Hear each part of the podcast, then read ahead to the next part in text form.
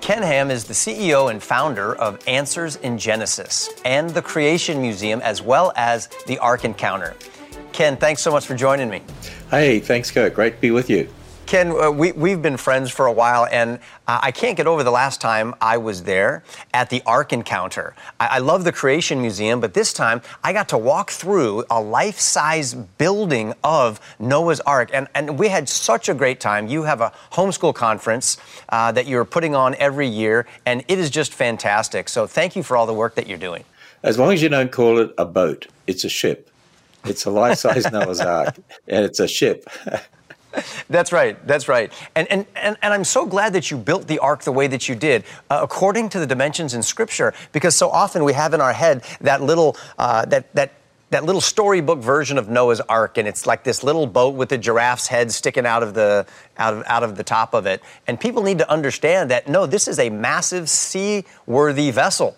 Oh, yes. In fact, uh, you know, it's not one of those bathtub arcs with giraffes sticking out the chimney about to sink at any moment. I'm sure you've, you've seen those bathtub arcs in a lot of children's books and so on.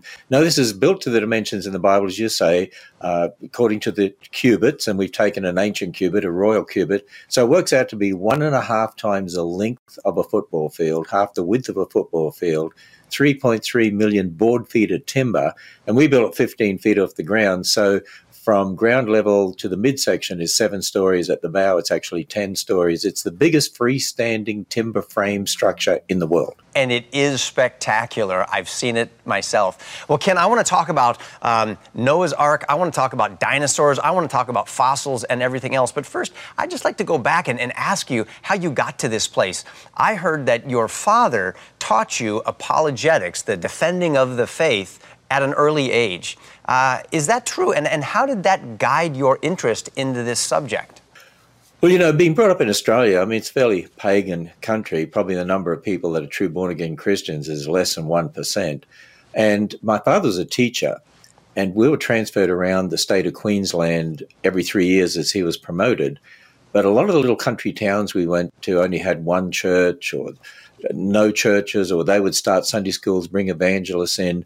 But one of the things that my father noticed was that a number of the pastors had been impacted by liberal theology through their seminaries.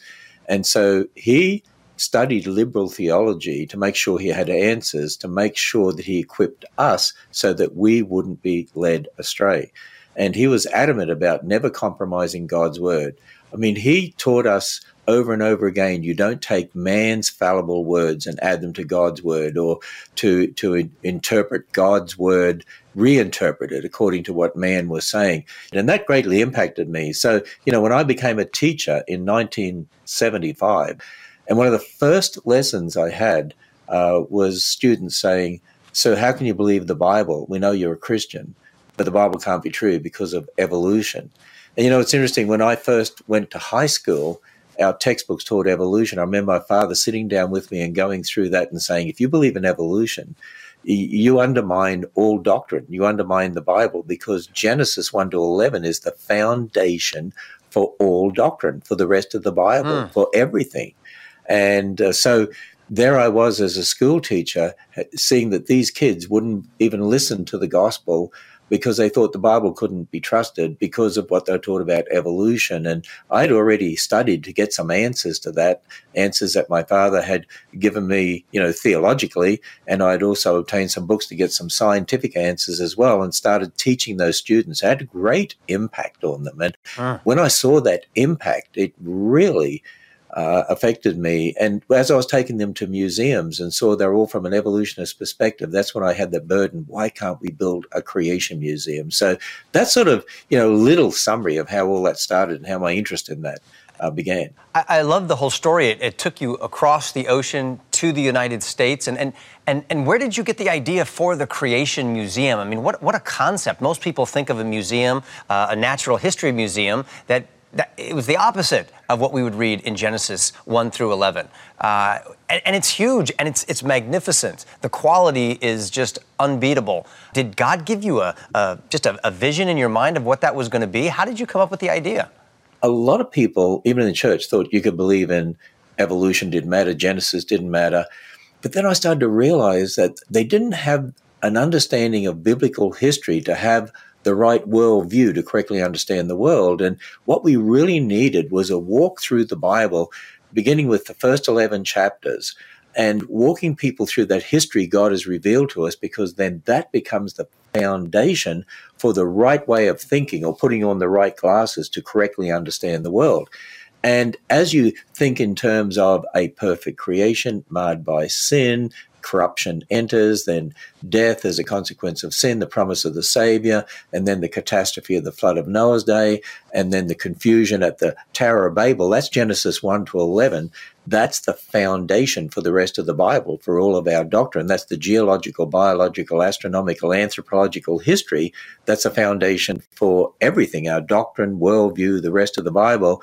And I realize people need that linear understanding of history to walk them through mm. the Bible from Genesis to Revelation. And at the same time, they need answers to what the world is saying today that attacks that history. That's right. And so I always wanted to have this walk through the Bible. And, and that was the whole foundation for the Creation Museum, to have this walk through the Bible answering questions of the day. In other words, getting people to think foundationally and equipped with apologetics.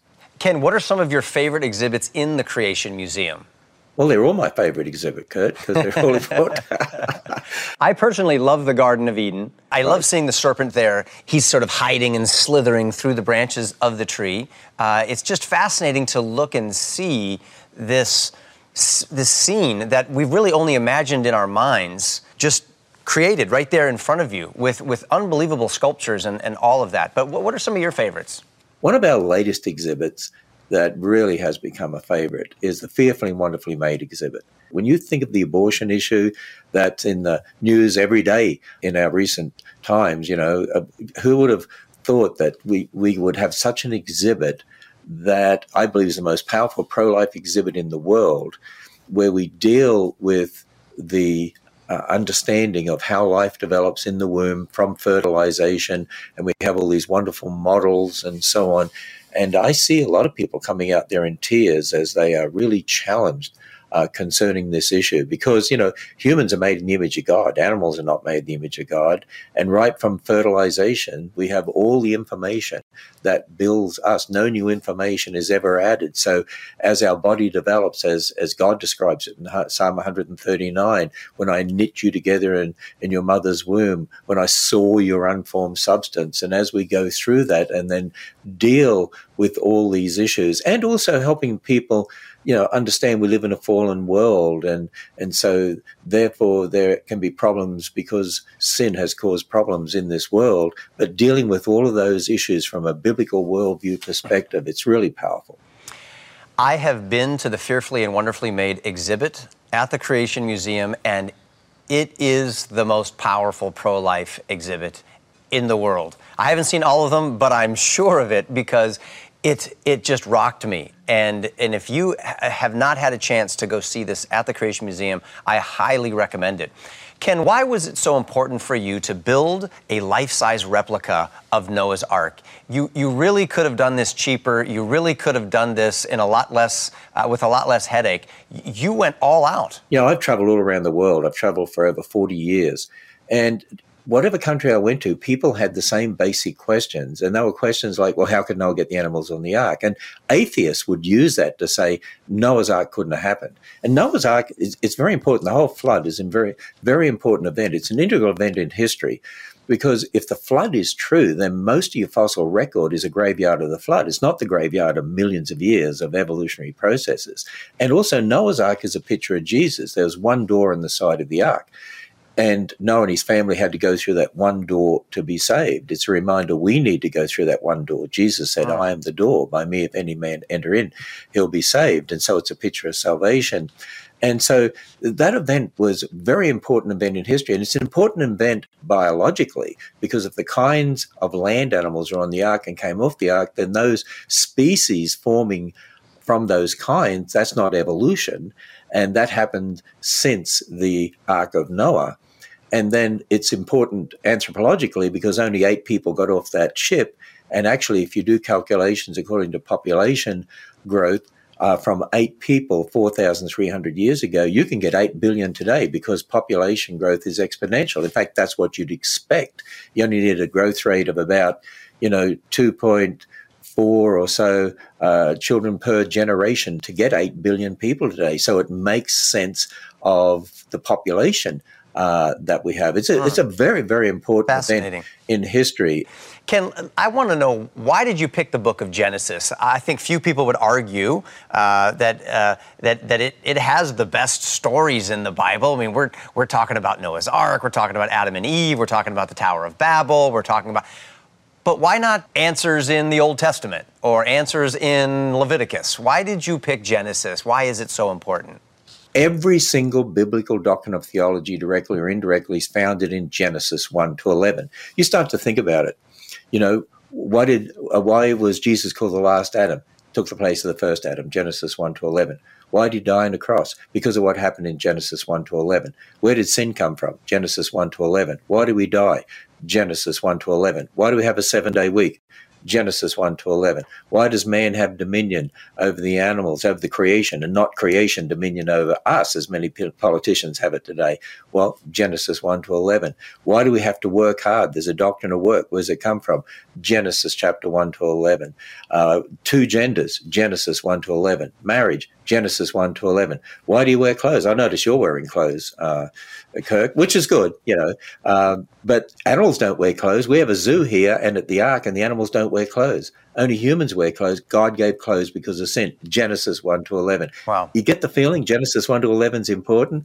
Genesis one to eleven is actually the foundation of the rest of the Bible for all of our doctrine, for our whole worldview. In fact, Genesis one to eleven is the foundation for everything.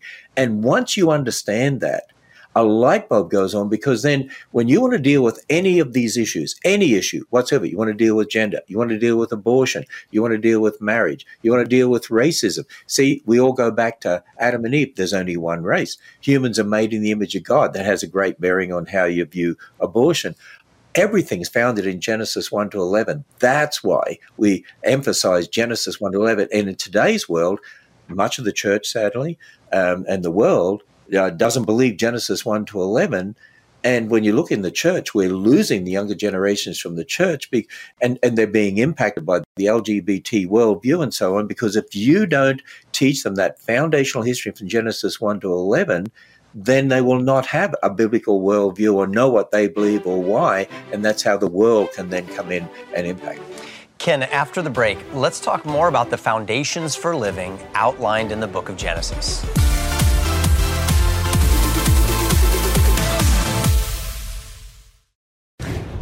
We're back with Ken Ham to talk about the beginning, the book of Genesis. Ken, I love the book of Genesis. I always go back when I don't have a particular book of the Bible that I'm studying and I'm just looking for some, some something to read in the scriptures. I love going to Genesis. I just love those stories.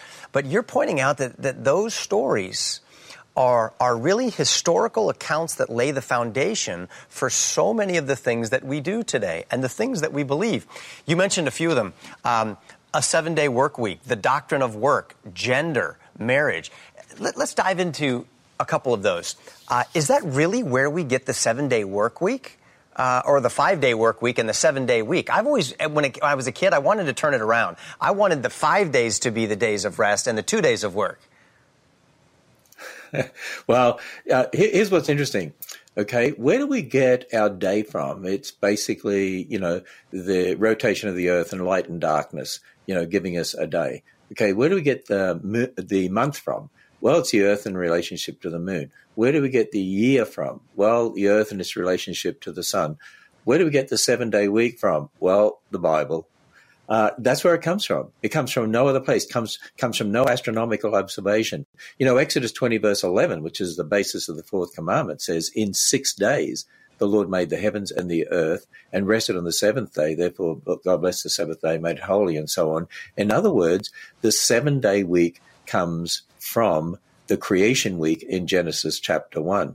And and think about it. You know, there are some people who think those days are millions of years long. I mean, if God made everything in six millions of years and rested for millions of years, it'd be a very interesting week, wouldn't it? Wouldn't make any sense. You could tell people, you know, I'm in the millions of years rest, so I'm not doing any work. Um, I'm just going right. to rest with it. See, it doesn't make any sense whatsoever.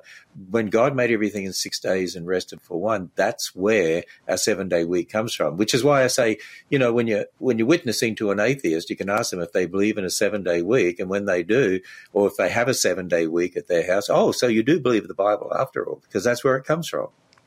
You also say, Ken, that it's important to reference Genesis when we're sharing the gospel with someone. Why would you do that? Kirk, I've actually heard pastors say, and I've had people tell me this, that they say, well, when you go out and you're witnessing to somebody, uh, now, if they bring up issues of evolution or questioning, you know, the Bible or creation or whatever it is, don't worry about that. Just tell them to trust in Jesus. You know, don't worry about Genesis. Keep that. They're red herrings, those questions. Keep away from that. But well, wait a minute. You think about this. How do you go and witness to somebody and teach them the gospel without Genesis chapter one to eleven? You imagine you say to somebody, oh, I want to tell you about Jesus. Who's he? Well, he died on the cross for you. Well, why did he die? Oh, well, don't worry about that. Just he died on the cross for your sin. Where did, why am I a sinner? Where did that come from? Oh, don't worry about that. Just accept it. How do you explain the gospel without explaining that God created us and he created the first man and woman, and the first man, Adam, rebelled against God? That's where sin came from. We're all descendants of him. That's why we're sinners, and death was the penalty for sin, and yet God promised a savior. That's why God's son stepped into history to be the perfect, sinless uh, a, a God-man as the son of God, to die on a cross because death was a penalty for sin, to be raised from the dead and offers a free gift of salvation. The whole foundation of the gospel is in Genesis one to eleven, the origin of sin, the origin of death. The first time the gospel is actually preached is in Genesis three fifteen, when God promised a savior. We we call that the proto-gospel there, but we, we know what it is. It's the promise of the savior. And so the events in Genesis one to eleven enable us to explain to people who Jesus is. See, in, in generations past, you know, th- there was a lot more Christianized worldview permeating the culture, and p- more respect for the Bible. And sort of people had a bit of an understanding of Adam and Eve and sin and so on. But we have generations today that have been taught against the Bible. They don't even know what the Bible teaches. They don't know what Genesis teaches. How do you go and tell them about Jesus dying on the cross for you without the foundational knowledge in Genesis one to eleven? You can't do it. I understand exactly what you're saying. I can also hear uh, some Christians pushing back saying, but wait a minute, if I start bringing up Genesis, uh, now I'm going to have to answer questions about a talking snake. I'm going to have to start to answer questions about magical fruit on a tree and all those animals fitting in. And, and, and I'm going to run out of time. I won't be able to share the gospel with them. Are we actually just opening up a can of worms, and we'll never be able to share the gospel if we try to justify Genesis? Well, remember uh, that um, for a lot of people, they will bring up all sorts of questions because in their minds, they are stumbling blocks. In other words, we have got to be equipped, which means we have to study to show ourselves approved as workmen under God, rightly dividing the word of truth. You know, First Peter three fifteen says, always be prepared to give answers, uh, to give a defense. Uh, the word answers or, or, or defense is comes from the Greek word apologia, from which we get a word mm. apologetics. We have to be prepared to give answers. We can't just go out there and say, hey, just believe this. We have got to be prepared. You know, there's there's responsibility right. and sovereignty. They go hand in hand all the way through the Bible. And so, yes, you can trust the sovereignty of God to go out and just tell people trust in Jesus. But when they are asking questions, we got to be prepared to answer those questions as well. Scripture yep. tells us that. So both go hand in hand. And, and one of the reasons I'm so thankful for you and for Answers in Genesis is that you actually give great answers for really difficult questions.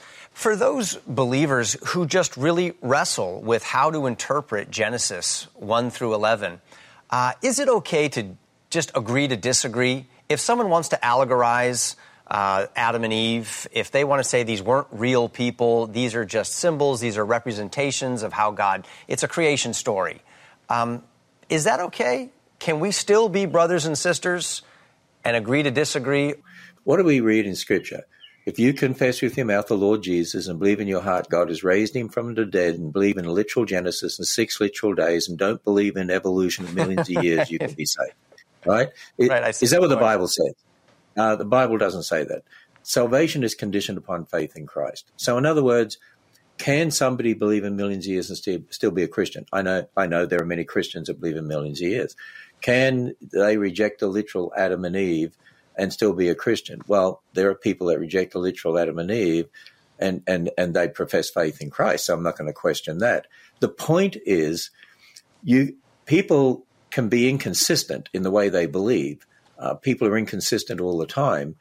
But if you don't believe in a literal Genesis, then I believe you are undermining the authority of Scripture. You've opened up a door. Because why don't they believe in a literal Adam and Eve? Why don't they believe in six literal days? You'll find it's because of outside influences and impact of evolutionary ideas and so on. And they're going to the Bible and saying, you know, this this can't be literal history. We've got to reinterpret it. But what they've really done is unlock the door to say you don't take God's word as written. Wait a minute, Jesus took Genesis as written. Paul took Genesis as written. Peter took Genesis as written.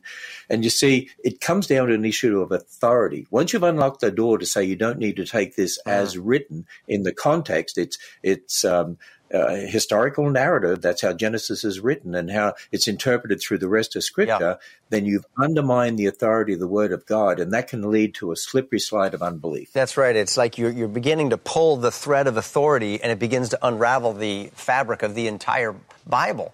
It won't necessarily affect your salvation in that sense, if if you're truly a Christian.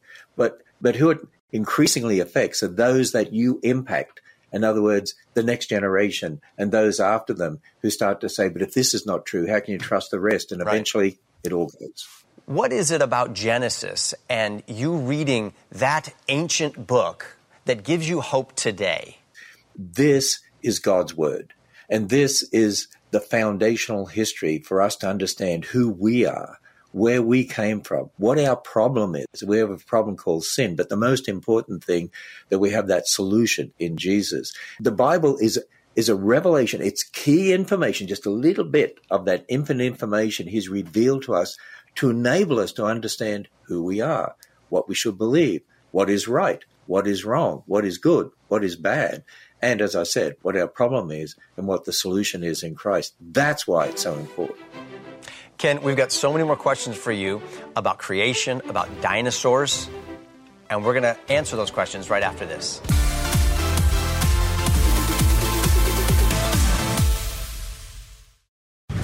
Ken, thanks so much for staying with us. Uh, I- I'd like for us now to dive into some questions about the creation account. You've spent so much of your life studying God's creation and and. what God's Word says about God's creation. Uh, you've got the Creation Museum. You've got a beautiful piece of creation behind you. What are some of your favorite designs in nature? What are some of the things that really blow you away? Is it outer space? Is it is it the D N A in a, in a, in a human being? Well, actually, now you mentioned D N A. D N A is incredible. Uh, did you know that D N A is the most... the most complex information system, language system in the entire universe? Well, actually, there's no such thing as D N A outside the Earth anyway. Uh, but think about a library, a library full of hundreds and hundreds of books and filled with books that have all sorts of information in them, instructions on how to build, say, a human being um, or a dog or a cat or whatever, and engineering diagrams and all sorts of other diagrams and so on. Where did all that information come from? I mean, how did it get there? And here's the interesting thing. Those who reject God, they say that life came about by natural processes. In other words, matter by itself arranged itself uh, into living things. Of course, where did the matter come from in the first place? When I debated Bill Nye, you remember Bill Nye, the science guy, or sure. Bill Nye, the humanist guy, uh, here at the Creation Museum in two thousand fourteen, he was asked a question by a young boy, where did matter come from? And he said, I don't know, it's a mystery. So let's not even deal with that right now. Just we have matter. How does matter form life? If you were to add up the bits of information in living things on this planet, it's not just millions, it's not billions, it's not trillions, it's it's zillions. I mean, the amount of information in living things is so vast, we just can't comprehend it. It's incredible.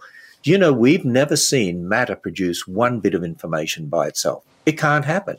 There, there's no law of nature that matter produces information. There is no such law. Information comes from information. And not only that, all that information, you imagine you've got all these books, but if you speak English and the books are in Russian, how do you read them? you've got to have the language. You need to be able to translate them. Well, here's the interesting thing. D N A has the language. It has the information to make the language to read the D N A. And where does a language come from? Languages only come from an intelligence. Do you realize that D N A actually cries out, in the beginning, God, in the beginning, the Creator, because there's no way D N A could come about by natural processes. And that's why the Bible says uh, in Romans, for instance, if you don't believe in God, you are without excuse. For uh, since the creation of the world, his invisible attributes are clearly seen, being understood by the things that are made, uh, so that you are without excuse, because it's so obvious that there's a creator. There's no way life could come about by natural processes. So D N A cries that out. The Bible says that God looked at his creation and said that it was good. But then, right on the heels of this goodness, we see the serpent coming in and tempting Eve. How is that good? God must have put the serpent in the garden, and he knows all things, that that was going to happen. So how do we reconcile the temptation of Adam and Eve with something that God called good? Well, you know, actually, when, when God finished creating on day six, he then said everything was very good because his whole creation was finished. We know that uh, he created angels. Uh, we know they were part of the creation because Colossians one says he created all principalities and powers. And we know everything was very good to start with, which yeah. means all the principalities and powers, they're all very good. An, an angel called Lucifer came and tempted Adam and Eve. God didn't make us to be a puppet. He didn't make us to force him to yeah. love him. He wanted us to love him because we wanted to. We're created beings. And see, as created beings, even Lucifer, you know, the angels are created beings. And so if we don't look to God, who is the infinite creator and infinitely good, and we don't listen to him, mm. uh, then what's going to happen? God said to Adam, don't eat the fruit of this one tree. You can eat of all the trees, but this one you're not eat of. So it was a test of obedience and really saying, obey God's word. Look to God. Obey God's word. But then along came the devil that said, no, no, no, look to yourself. You become your own God. And that's the battle that started, that rages around us today, a battle between God's word and man's word. Why ultimately did God let that happen and, and knowing that would happen? Because he created uh, creatures who are not infinite like him, because he is the infinite creator. Um, all we can say is, you know, he created us because he wanted to redeem a people for his son. And that's what the Bible says. So in the purposes of God, um, that's what God allowed and that's what's happened. And, and there, that's why the Bible says, you know, without faith, it's impossible uh, to believe in him. There's always a faith aspect because we are finite beings. We don't know everything. Only God knows everything. And that doesn't mean that we don't have answers for lots of things, but it means with some things, we don't have the ultimate answers where we have to trust God with the answers he's given us. What was the fruit, Ken? Was it an apple? Was it an orange? What did Eve eat? Do we know? No. No, the Bible doesn't tell us what fruit it was. That's why, for instance, at the Creation Museum, when you see Adam and Eve and you see uh, Adam taking the fruit, we have the fruit looking so different to an apple or or anything else because we, we just made up our own fruit and made it to be a small fruit because we wanted to make the point is the Bible doesn't tell us what it was. And so, you know, traditionally, of course, people talk about Adam eating the apple and so on and, and falling, uh, but we don't know what the fruit was. But yeah. we do know it was a real fruit and it was a real tree. It wasn't fruit that caused it. It was Adam's problem. He should have listened to God. Right. And as you're right, he was standing there with his wife. He was standing there when Eve uh, took the fruit. He should have said to her, no, we're going to obey God's word, but he didn't do that. That's right. Let's talk about dinosaurs. When we think of dinosaurs, we think of Jurassic Park-sized animals. And most of us have been taught that man was never around at the time of the dinosaurs, that that came millions and millions of years before. What do we really know about dinosaurs? Has our imaginations gone wild? First of all, you know, when people say to me, well, did, did God create dinosaurs in the Garden of Eden? Well, remember, the word dinosaur is a modern word, right? You know, people say to me, but, you know, th- there's no word dinosaur in the Bible. Well, there's no word email in the Bible either. uh, because email is a modern word, right? The word dinosaur was invented by an Englishman, Sir Richard Owen, in eighteen forty-one. He had found uh, that people were digging up bones of creatures, fossils, and they'd found uh, bones of, you know, Guanodon and Megalosaurus, and and started to recognize there were these creatures that were in the fossil record uh, that were sort of like reptiles, and yet they had legs that were sort of underneath them, more like walk more like a cow or a horse, not like a crocodile or alligator has, you know, their legs out to the side, or a lizard has their legs out to the side.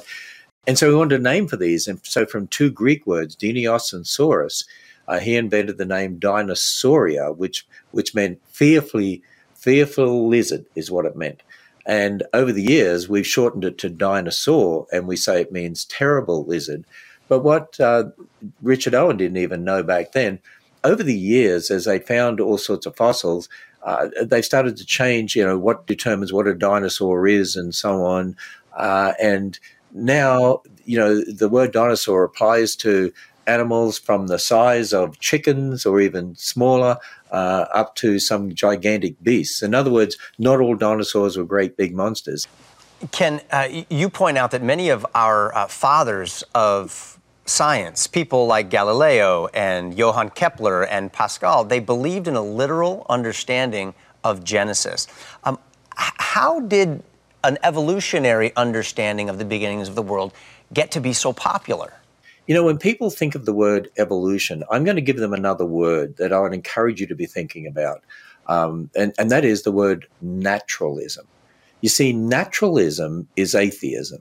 Now, what do we mean by naturalism? Naturalism is the philosophy that uh, only matter exists, by the way, which, which, you know, in other words, a material universe, which, which is a problem because um, when you start to think about the laws of nature, they're not material. Where did they come from? You know, uh, and, and, and so it goes on. But uh, here's the thing. Back in the eighteen hundreds, there were atheists and, and deists, but there were primarily atheists that said, we don't believe in, in uh, the, the, the flood of Noah's day. We don't believe in the Bible. So how do you, how do all these fossils come, come about? We want to explain everything by natural processes. And so without God, no supernatural. They say the layers of fossils are laid down over millions of years before man. You know what happened back then in the eighteen hundreds? There were church leaders like Thomas Chalmers, the founder of the Free Church of Scotland, who said, we'll take the millions of years now and put it in a gap between Genesis one one and one two, and invented the gap theory. Others said, oh, we'll change the days of creation and uh, say that they're long periods of time.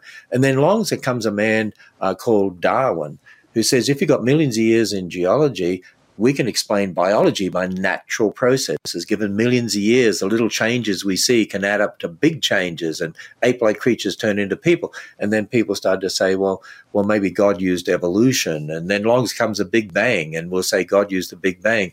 So out of naturalism, out of the naturalism of, of, of trying to explain geology came the naturalism of biology that Darwin proposed. We got to understand something. Really, in essence, I'm going to be blunt, Australian blunt. Evolution of millions of years is the pagan religion of the age to try to explain life without God. It's the religion of naturalism, or the religion of atheism. That's what it is. And it really started to rear its head in the eighteen hundreds and started to permeate the world and permeate the church to get to where we are today. I know some people who are off the charts brilliant, and they love God, as far as I can tell, and they hold to fidelity to the scriptures and believe that the universe is billions of years old. And I heard the one explanation uh, put sort of like this. Um, in my automobile, uh, there's an explosion that takes place when the spark hits the gasoline, and the force is channeled through a very well-designed machine, and it makes my car go forward. But the explosion is, is, is random. Everything just happens mechanically because of the original design of that engine. Uh, why then can't there be a scenario where God just designed the universe sort of like an engine, then there was an explosion billions of years ago, and everything just sort of is, has been running forward mechanically since then because of the great design of the original engine? What's wrong with that? It's not a matter of what God could have done. It's not a matter of what you think he did. It's a matter of what he said he did. See, this is where it really comes down to that issue of biblical authority. And one of the things my father always taught me, when something looks like it contradicts the Bible, you go back to the Bible. This is God's word. You make sure you're taking it in context, according to, to, to the grammar, the literature. Genesis is historical narrative.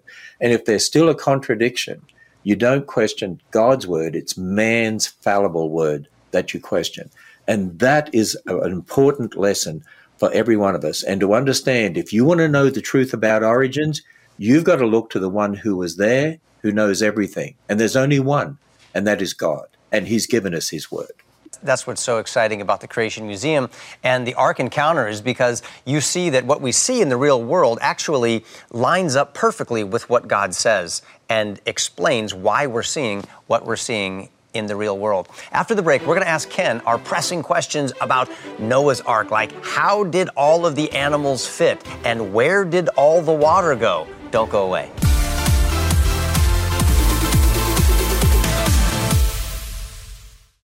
We're back with Ken Ham to talk about the historicity of Noah's Ark. Ken, many people look at the fossil record and they see that as evidence for godless evolution. But you say that the fossil record is actually evidence of Noah's flood. Why do you say that? Well, you know, you don't look at the fossils and see evolution. You see dead things, right? That's what you see. Right. And actually, all over the earth, we see dead things. In fact, there are billions of dead things. You know, if Noah's flood was true, you'd expect to find billions of dead things buried in rock layers laid down by water all over the earth. And you know what you find? Billions of dead things buried in rock layers laid down by water all over the earth. See, to make a fossil is a catastrophic event. I mean, if you go home and your pet cat just died, sorry about that, but I don't like cats, uh, and, and, and you said, I don't want to lose my cat. I want to I want to turn it into a fossil. If you put it on your front yard and put a sign there, uh, dead cat fossilizing, do not touch, scientific experiment in progress, it is not going to fossilize. It'll decay. Other animals eat it. I mean, when a deer dies in the woods in the, in, in the summer, two weeks, and there's hardly anything left at all. How do you make a fossil? You've got to cover something catastrophically. On this earth, we have billions and billions and billions of fossils in layers thousands of feet thick. You have to have an awful lot of water, an awful lot of mud, which sounds like what? The flood. And see, what the evolutionists say is those fossils were laid down millions of years before man. And by the way, many of those fossils show evidence of diseases like cancer and abscesses and arthritis. Remember, after God created man, he said everything was very good. So you can't add the millions of years into the Bible, because then you'd have God saying cancer is very good. So the fossils, according to the biblical history, had to come after man was created, had to come after sin, because it's sin that led to death and disease and a groaning world. And so it's the flood that makes sense of the fossils. And, you know, you don't you don't see one kind of animal changing into another kind in the fossil record. You just find the kinds that are preserved. That's all you find. And you can see that at the Creation Museum through the exhibits that are there. Um, Ken, what are some of the e- e- exhibits in the Ark Encounter that answer some of those difficult questions? What, what, what are some of the questions that people have that they look at the exhibit and go, oh, that's how they did it. That's how Noah did this. Questions like, how did Noah get the animals on the ark? I mean, how do they fit? How many were needed on the ark? Um, Well, wait a minute. How did he, how did he look after them? How did he water them? How did they feed them? How did they uh, get rid of waste and so on? And we have exhibits that deal with all of those questions on the ark and a lot more. We look at the flood in regard to climate change. Uh, as, as Noah and his family came off the ark, then we look at post-flood events like the Tower of Babel and the formation of different people groups, not races. We go through all of those. In fact, on deck one, when you walk into that, I mean, this is a life-size Noah's Ark. And on deck one, we particularly have there uh, an exhibit with a cutaway model of the ark. And we have signs there saying one thousand three hundred ninety-eight, you know, animal kinds at the most were on Noah's Ark. Now, we think the real number is less than one thousand. And we list the animal kinds that were needed on the ark. And how do we how do we find those? We did all the research for this. And we've got it in our Answers Research Journal, which is a, a free journal on, on the web. Uh, but what, take dogs. There's thirty-four species of dogs. And what our scientists were able to do is go and document that all those species are connected genetically. In other words, this species bred with this one, this one with this one, this one with this one, this one over here, never bred with this one way over here, but they're still connected. And if they're all connected, then that means they're all of one kind. And when you do that, you find most animals are connected at the family level of classification. In other words, for dogs, Canidae, the family, we would say two of the dog family got on the ark. And the same for cats. So all your cat species today came from the two cats that were on the ark. All your dog species That's today right. come from the two dogs that were on the ark. And we explain all that in the exhibits. That's right. So let me ask you about the water. Where, if the if the mountains were covered with water because of a global flood, does that mean that there was enough water to co- cover Mount Everest? And if so, where did all the water go? Okay, good question. That's one that we answer in, in the ARK exhibits as well. It's one we get asked a lot. I've been asked that a lot over the years. First of all, when you look at, say, the Himalayas, right, you have marine fossils on the top of the Himalayas. Wait a minute, marine fossils. How'd they get there? Well, if you were to level out the Earth's surface, so today you level out all the mountains and the ocean basins and make a smooth Earth, there's enough water to cover to a depth of two miles. In other words, there's plenty of water on Earth right now to cover the entire Earth. So how do the, how do fossils get on top of, uh, of the Himalayas and other mountain ranges around the world? Here's what we would say. At the end of the flood, at the end of the flood, God raised up the mountains and lowered the ocean basins. In fact, one of the Psalms, it's, it seems to even, even talk about that in Psalm one oh four. God raised the mountains, lowered the ocean basins, so the water poured off the earth to where it is. And when you look at these mountain ranges, you see where they've been uplifted. So the mountains obviously weren't as high and the ocean basins not as deep before the flood. And so if you want to know where's the water from the flood, it's covering the earth right now, right? seventy-five percent of the earth is covered in water. Uh-huh. Three quarters of the earth is covered in water. The water poured off. Uh, and, and you can see that, for instance, if you take the Grand Canyon, that whole area was uplifted because when you go up on the Kaibab Plateau, um, you, you're going up. You know, if you're in Arizona there in Phoenix and you want to go up to the Grand Canyon, you have to go up because the whole area is lifted up. And there are all these fractures that occurred in the rocks because of that. So the fossil layers were laid down, and that area was uplifted. And as it was uplifted and caused all this fracturing, it also caused a dam. And you can see where there were once gigantic lakes um, there that uh, were formed by that dam. And then because the material was soft and was fractured by the uplift, uh, then the water broke through the dam and gouged it out. And actually, if you go downstream from uh, the Grand Canyon, you can see where the sediment was deposited uh, in massive layers as it was gouged out of the Grand Canyon. And, and so um, when we start to think about the flood model and how it occurred and what happened at the end of the flood, we also believe there was one continent before the flood, and that continent split up at the end of the flood, all part of, you know, building the mountain ranges and, and, and so on, and then the water pouring off the earth. Ken, how do we think about a loving God flooding the earth, where where all these people died, including women and children, not just some a few really bad guys? Well, let me ask you a question first, okay? Um, for someone who's an atheist, says there's no God, and he says, well, your God's unjust if he did that. Wait a minute. How does an atheist decide what is just and what is not just? How do they determine what is right and what's wrong? By what standard? By whose standard? And that's what we have to, first of all, ask ourselves, and that is, who is God? He's the absolute authority. He determines what is good. He determines what is right. He determines what is bad. He determines what is just. I mean, if if we do that ourselves, then it's all subjective and it's all relative. So why should somebody else have the same right and wrong as us? So when somebody accuses God, for instance, an atheist will accuse God of being unjust. They can't do that because how can they take their own subjective standard right. and moral relativism and try to uh, force that on somebody else? We've got to understand from the perspective is God is the creator and he's the just God. And He judges sin. He's also a God who judges, and he judges sin, and he judges wickedness. So what did what does the Bible say about the people at the time of the flood? He says every thought of their heart was uh, was evil continually.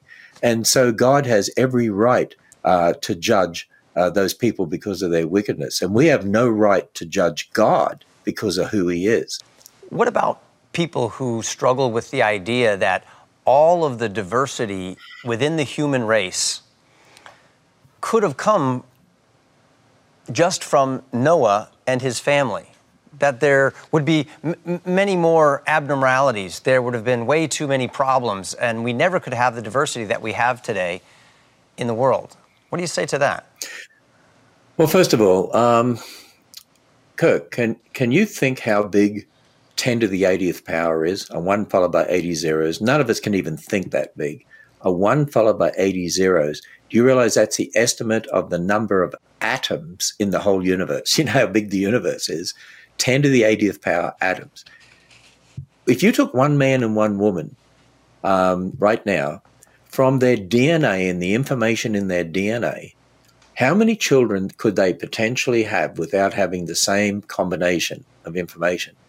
ten to the two thousand seventeenth power. I mean, compared to the number wow. of atoms in the universe, ten to the eightieth power. In other words, here's what we've got to remember.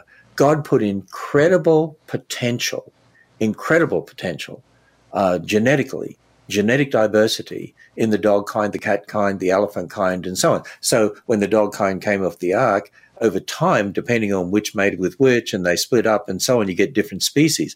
In the humankind, when the event of the Tower of Babel occurred and God gave different languages about one hundred fifty years after the flood, people split up and move away from each other. And depending on who marries who, who dies out, we get certain features. Um, they only represent minor genetics, really, uh, on the outside, darker skin, lighter skin, because we've all got the same skin color. It's a pigment called melanin. But we see all these these differences that are there. In fact, you look at eight billion people today, we all look different from each other. That's because of all that information that's there. In other words, because God put an incredible amount of diversity in our D N A, and because of the event of the Tower of Babel, forming different people groups, uh, that's why we see distinguishing features of, of certain groups.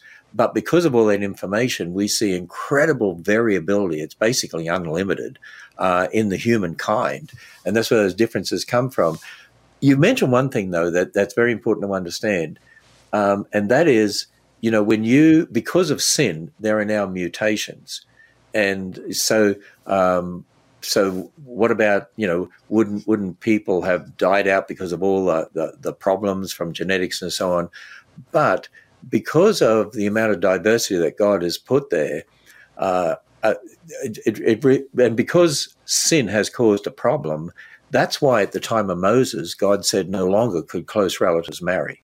Because as sin caused all these problems building up, if, if close relations marry today, bad genes can get together. But because of the incredible diversity God put in our D N A, if the further away in relationship you are, the more likely you've got a bad gene, it can be overridden by a good gene that masks it. Hi, I'm Kirk Cameron. Thanks for listening to this episode of Takeaways. If you love the conversations that we're having, please follow or subscribe to this podcast to never miss any of this great content. And please consider leaving a positive rating and a review to help others like you discover this show.